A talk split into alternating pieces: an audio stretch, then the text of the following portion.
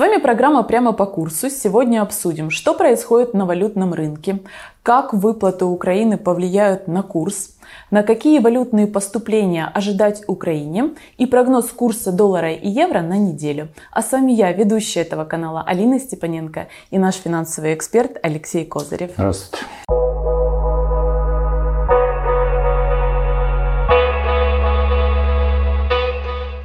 Алексей, мы безумно рады, что вы вернулись с отпуска. Многие зрители ежедневно и в субботу, и в воскресенье пишут о том, что соскучились и верните нам Алексея. У нас собрались вопросы. Я подготовила вопросы, которые интересуют зрителей. И первый вопрос. 25 сентября Министерство финансов погасило шестой купон по еврооблигациям сроком до 2032 года. Общая сумма выплат составила около 110 миллионов долларов. Как это повлияет на курс? Ну, давайте разделим эту проблему на две. С одной стороны, первое. Ну, ЗВР на 1.09.2020 года составляли порядка 29 миллиардов долларов. Соответственно, 110 миллионов э, долларов, которые были зарезервированы еще заранее под вот этот платеж, они фактически не повлияли сильно на рынок, потому что правительство не выходило ни на рынок для того, чтобы купить непосредственно uh-huh. эту валюту. Они фактически было раньше эта валюта и приобретена, и сильно это не повлияло. Но с точки зрения того, что вот мне тоже часто задавали вопросы даже в отпуске, что происходит с курсом, куда идет вообще рынок почему и так, так далее, да, почему так произошел доллар? рост такой спроса, то я хотел бы просто это прокомментировать. Во-первых, э, нужно не забывать, что нерезиденты за как раз вот этот сентябрь месяц, вот мы сегодня 30 числа пишем, 1 октября выйдет ролик, фактически сократили портфель гривневых АВГЗ с 85,3 миллиарда гривен до 81,9 миллиарда гривен. То есть сокращение порядка 3,5 миллиардов или э, порядка 122 миллионов долларов по текущему курсу. То есть нерезиденты плавно выходят с наших облигаций, покупают валюту, это естественно добавляет спрос. Кроме всего прочего, часть банков с иностранным капиталом приняли решение о выплате дивидендов своим э, акционерам и та сумма из них, которая была в валюте, естественно, они ее покупали, покупают на рынке, и в том числе, кстати, не только по доллару, но и в евро. Угу. Вот, соответственно, это тоже добавило спроса на валюту. Вот. Ну и последнее, что еще хотелось бы прокомментировать по этому вопросу, что выход э, нерезидентов с развивающегося рынка в этой ситуации не только украинская. Вот в настоящий момент, вот э, на 25 сентября, биржевые фонды ETF, которые специализируются именно на развивающихся рынках, э, у них произошел чистый отток капитала по данным Bloomberg, где-то порядка на 635 миллионов долларов в целом. То есть, что происходит? Нерезиденты во всем мире уходят с этого рынка, угу. они предпочитают более э, спокойные какие-то гавани, а не развивающиеся рынки. И, соответственно, отток происходит. Поскольку Украина развивающаяся страна, естественно, они таким образом постепенно уходят из нашего рынка. То есть Э, ситуация, мы, говорится, как говорится, в мировом тренде сейчас находимся. Вот. Поэтому, что касается 110 миллионов долларов, слава богу, Украина еще не в той ситуации, когда это взрывало бы рынок здесь. Именно эта сумма не влияет да. на курс доллара. Вы проговорили причины, которые влияют на рост доллара. А что же вы можете сказать касательно того, а, многие люди именно у нас в комментариях говорят о том, что а, государству выгодно, когда доллар растет. То есть э, реально влияние на рост доллара идет только из-за спроса по тем причинам, которые вы перечислили, или еще и государству выгодно, чтобы доллар рос и... Но в настоящий момент нужно тоже действительно себя не обманывать. Определенная девальвация гривны выгодна бюджету, потому что за счет нее увеличиваются и таможенные платежи, которые увеличиваются, и, естественно, и сборы при торговле uh-huh. с импортных, по импортным товарам и так далее. Вот. Э, кроме всего прочего, надо не забывать, что Национальный банк сейчас немножко изменил тактику. То есть последние вот несколько недель, вот и до моего отпуска, и уже и в период, который у меня вот начинался. Вот. Нацбанк э, фактически в начале, когда был излишек валюты, он ее выкупал с рынка и таким образом не давал курсу просесть. А вот когда я уже был в отпуске за последние две недели, и когда курс начал расти и спрос превышал предложение, Нацбанк э, в связке с Укргазбанком ну, достаточно дорого продавал валюту. То есть фактически, с одной стороны, они, конечно, конечно, курсовые колебания сглаживали, но с другой стороны, определенная заслуга даже того же Нацбанка с выкупами в начале сентября излишков валюты и не, ну, не давание возможности ей просесть, оно привело к тому, что постепенно курсы вырос. Вот, поэтому есть определенный момент, который вот связан именно с бюджетом.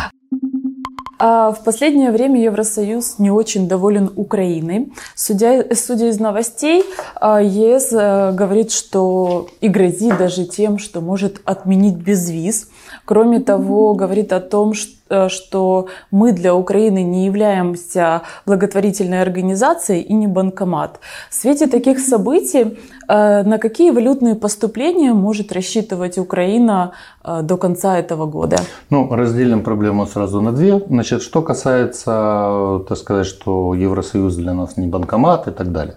И про безвиз и следующую ситуацию. Нужно понимать, что наш мир настолько прагматичен, что ни одна часть страна мира, естественно, не делает себе что-то в убыток. Поэтому то, что нам открывали безвиз, визы, то, что у нас очень часто рассказывалось как велика перемога, на самом деле это во многом было выгодно и странам Евросоюза из-за того, что в этот момент им нужна была дешевая рабочая сила, угу. квалифицированная, и в данном случае за счет этого рост, у них происходил рост определенный ВВП, потому что многие работы выполняли фактически ну, черновые работы, в основном выполняли как раз украинцы. Поэтому во многом отмененный безвиз с точки зрения вот именно выезда за границу, угу. он был еще и связан с тем, что это было интересно Европе. Плюс ко всему прочему, туристы, сами по себе туристи, э, туристские потоки, они тоже были важны Европе для того, чтобы активизировать э, рынок туризма и оставлять ресурсы. То есть, если в среднем в той же Франции средний турист, вот э, по данным где-то оставлял порядка тысячи евро, то, естественно, если там с Украины приезжало там 100-200 тысяч человек в год, то это дополнительных там 200 миллионов евро, которые помогали Франции. Ну, я так образно говорю. Поэтому это было важно. Вот. Ну и ситуация, которая складывается сейчас, после того, как возник коронавирус, естественно, в какой-то степени такое значит, туризма фактически нет.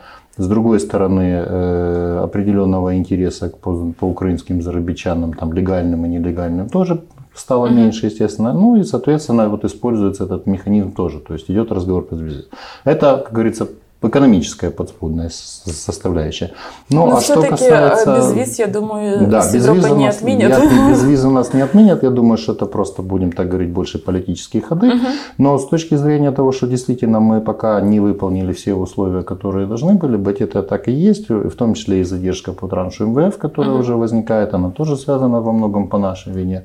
Вот. И если из-за смотреть, невыполнения да, домашних заданий? Ну, будем называть это невыполнением домашних заданий, а что-то, конечно, было достаточно трудно э, воплотить изначально. Угу. То есть эти обязательства были взяты, но все понимали, что они могут быть растянуты во времени, поэтому уже сейчас даже наши чиновники говорят о том, что нужно ожидать максимум одного транша МВФ до конца года, и то он, он под вопросом. По моим прогнозам, вот то, что сейчас вы говорили о том, что представители Европейского Союза когда посетили Украину, они говорили о том, что где-то порядка на миллиард э, двести миллионов евро они готовы оказать макрофинансовую помощь, но делают эту увязку с, опять же, с требованиями МВФ. Угу. Поэтому здесь, получается, нужно идти степ-бай-степ. Нужно понимать, с одной стороны, что нам так или иначе нужно будет выполнить сейчас условия МВФ, то есть, э, получая транш от МВФ, мы автоматически имеем возможность уже потом претендовать на вот этот миллиард двести миллионов евро макрофинансовой помощи. Поэтому мой максимальный прогноз до конца года – это при идеальном развитии событий, uh-huh. это получение вот этого миллиарда 200 миллионов евро от Евросоюза и где-то порядка до 600, там, 650 миллионов долларов от, э, в данном случае от МВФ. Хорошо, а если вдруг мы этот транш не получим, как это может повлиять на курс курс, курс доллара может залететь ну, выше 30? Нет, я хочу сказать, что в тот момент, когда прозвучали первые высказывания о том, что мы не получим Трамп, э, транш. транш МВФ, то так или иначе сразу же часть э, рынка отреагировала на это психологически, и в этот момент тоже курс начал расти, потому угу. что это больше психологически, потому что я уже говорил, 29 миллиардов золотовалютных резервов позволяет нам физически вернуть те угу. средства, которые нам нужны в ближайшее время. С другой стороны, мы понимаем, что с МВФ нам нужно продолжать работать, потому что кроме самого МВФ это завязывает очень много европейских и других программ финансирования Украины. Угу. Вот. Ну и это вообще сигнал для инвесторов. Поэтому я думаю, что все-таки мы получим второй, еще один транш МВФ. Единственное, что будет это декабрь или условно это будет начало следующего года, но в принципе правительство сейчас делает все необходимые угу. шаги, чтобы его выполнить. Следующий вопрос. Многие аспекты отношений между Великобританией и Европейским Союзом на данный момент остаются неясными. А, что в европейской экономике изменится с 1 января 2020 года? И 21. 21, да. И какие события могут повлиять на курс э, единой валюты? Ну, я скажу так, что, опять же, поскольку времени не так много, угу. по прогнозам того же Банка Англии и казначейства, разные были прогнозы, выход э, из ЕС в экономике Великобритании отразится где-то порядка от 2 до 8% падения ВВП. То есть, казалось бы, на первом этапе это невыгодно Великобритании. Плюс ко всему прочему, вот тот же Институт фискальных исследований Соединенного Королевства делал какие-то приблизительные прогнозы и посчитал, что каждая британская семья в среднем потеряет где-то порядка 1250 фунтов, то есть это где-то порядка полутора тысяч евро каждый год э, из этого выхода из Евросоюза. Угу. Плюс ко всему прочему увеличатся различные таможенные отчисления и необходимость оформления таможенных деклараций, потому что то, что сейчас идет фактически, ну, я бы сказал так, в безвизовом режиме, э, будет пооформляться в, товар, в товарных потоках между странами ЕС и Великобритании, уже начнет оформляться теми же таможенными декларациями и так далее. То есть, в принципе, э, с одной стороны, Британия явно теряет. Угу. Э, что Британия в конечном итоге может выиграть? Э, это то, что нужно понимать еще ментальность британцев. Они хотели бы быть полностью хозяевами положения и не согласовывать часть своих действий с э, другими членами Евросоюза. То есть они хотели бы иметь больше независимости. Угу. В принципе, что и сыграло основную причину по выходу из Евросоюза. Э, фактически, чего опасаются британцы сейчас? Они опасаются, опасались, и теперь чего не будет, это уже фактически с 1 января будут изменены некоторые трудовое законодательство Великобритании, которое ограничит приезд иностранцев в страну э, со стран Евросоюза по э, рабочим визам. визам и так далее. То есть фактически в конечном итоге рынок труда в Великобритании несколько улучшится, потому что сократится приток вот этих вот со стороны Э, других стран, членов Евросоюза, стран, э, людей в Великобританию для работы. Это улучшит немножко состояние дел с безработицей. Но, с другой стороны, вот именно вот эти моменты, которые я говорил о том, что увеличатся таможенные э, условно расходы, на первом этапе, естественно, будут несостыковки по тем же служащим и работающим сейчас людям в Э, в той же Великобритании, которые иностранцы. То есть им придется получать эти трудовые визы, оформлять uh-huh. дополнительные документы. Это тоже будет негативно. Но в целом, чего я ожидаю? Я ожидаю, что в ближайшее время э, все-таки после, вот именно в первый период э, по Евросоюзу, э, вот грубо говоря, уже развода окончательного uh-huh. по Евро, Евросоюза и а, Великобритании, э, фунт немножко укрепится относительно э, евро. И если в настоящий момент где-то получается Э, евро стоит 0,91-0,92 фунта угу. стерлингов, то в принципе по моим прогнозам после выхода э, в 2021 году фунт может укрепиться относительно евро до 0,86-0,88 евро.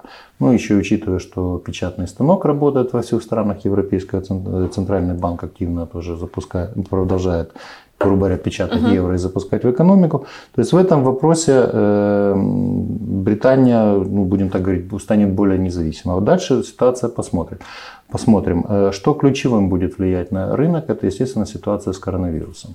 То есть, если э, ситуация с коронавирусом в европейских странах будет ухудшаться, а мы видим, что вторая волна пандемии пошла очень активно во всех этих странах, то, естественно, возникнут очень серьезные колебания, и Великобритания на этом фоне тоже не выглядит лучшим образом. Uh-huh. Вот, поэтому это тоже будет влиять на, кур, на курс. Ну, прогноз я приблизительно под, э, сказал. Естественно, можно при пересчете к другим кросс-курс валютам уже определяться, что будет относительно доллара по фунту и так далее.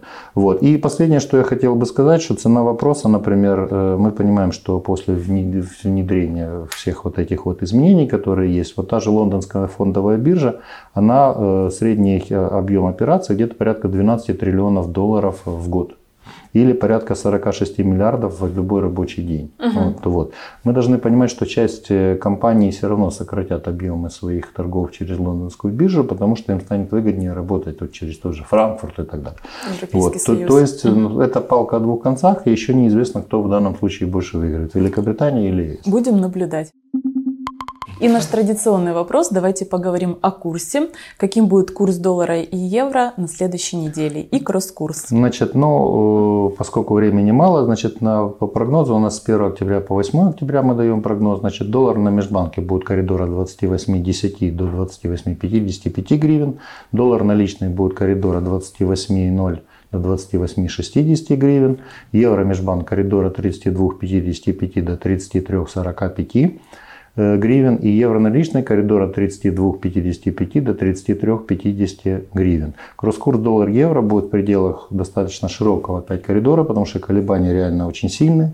Э, сейчас, ну и плюс политический фактор в ближайшее время там так или иначе уже начали влиять предвыборные кампании в Соединенных Штатах на рынке, оно влияет на все рынки. Угу. Ситуация в США, Китай тоже меняет обстановку, и это отражается и на евро. Поэтому кросс-курс пары евро-доллар будет в пределах достаточно широкого коридора от 1,16 до 1,179 доллара за евро. Ну и последнее, что хотелось бы отметить, что евро остается постоянно в последнее время э, одним из объектов главных спекуляций на рынке. Мы это видим даже относительно гривны, то есть уже евро превысил 33 гривны, угу. хотя не так давно он еще был там в районе 32, 50, 32, 70 и так далее. Поэтому спекулянты в основном сейчас зарабатывают именно на скачках евро относительно доллара, ну и опосредованно относительно гривны. Вот так. Уважаемые зрители, а если вас интересуют курсы валют ежедневно, тогда вам поможет наш сервис Minfin for Developers.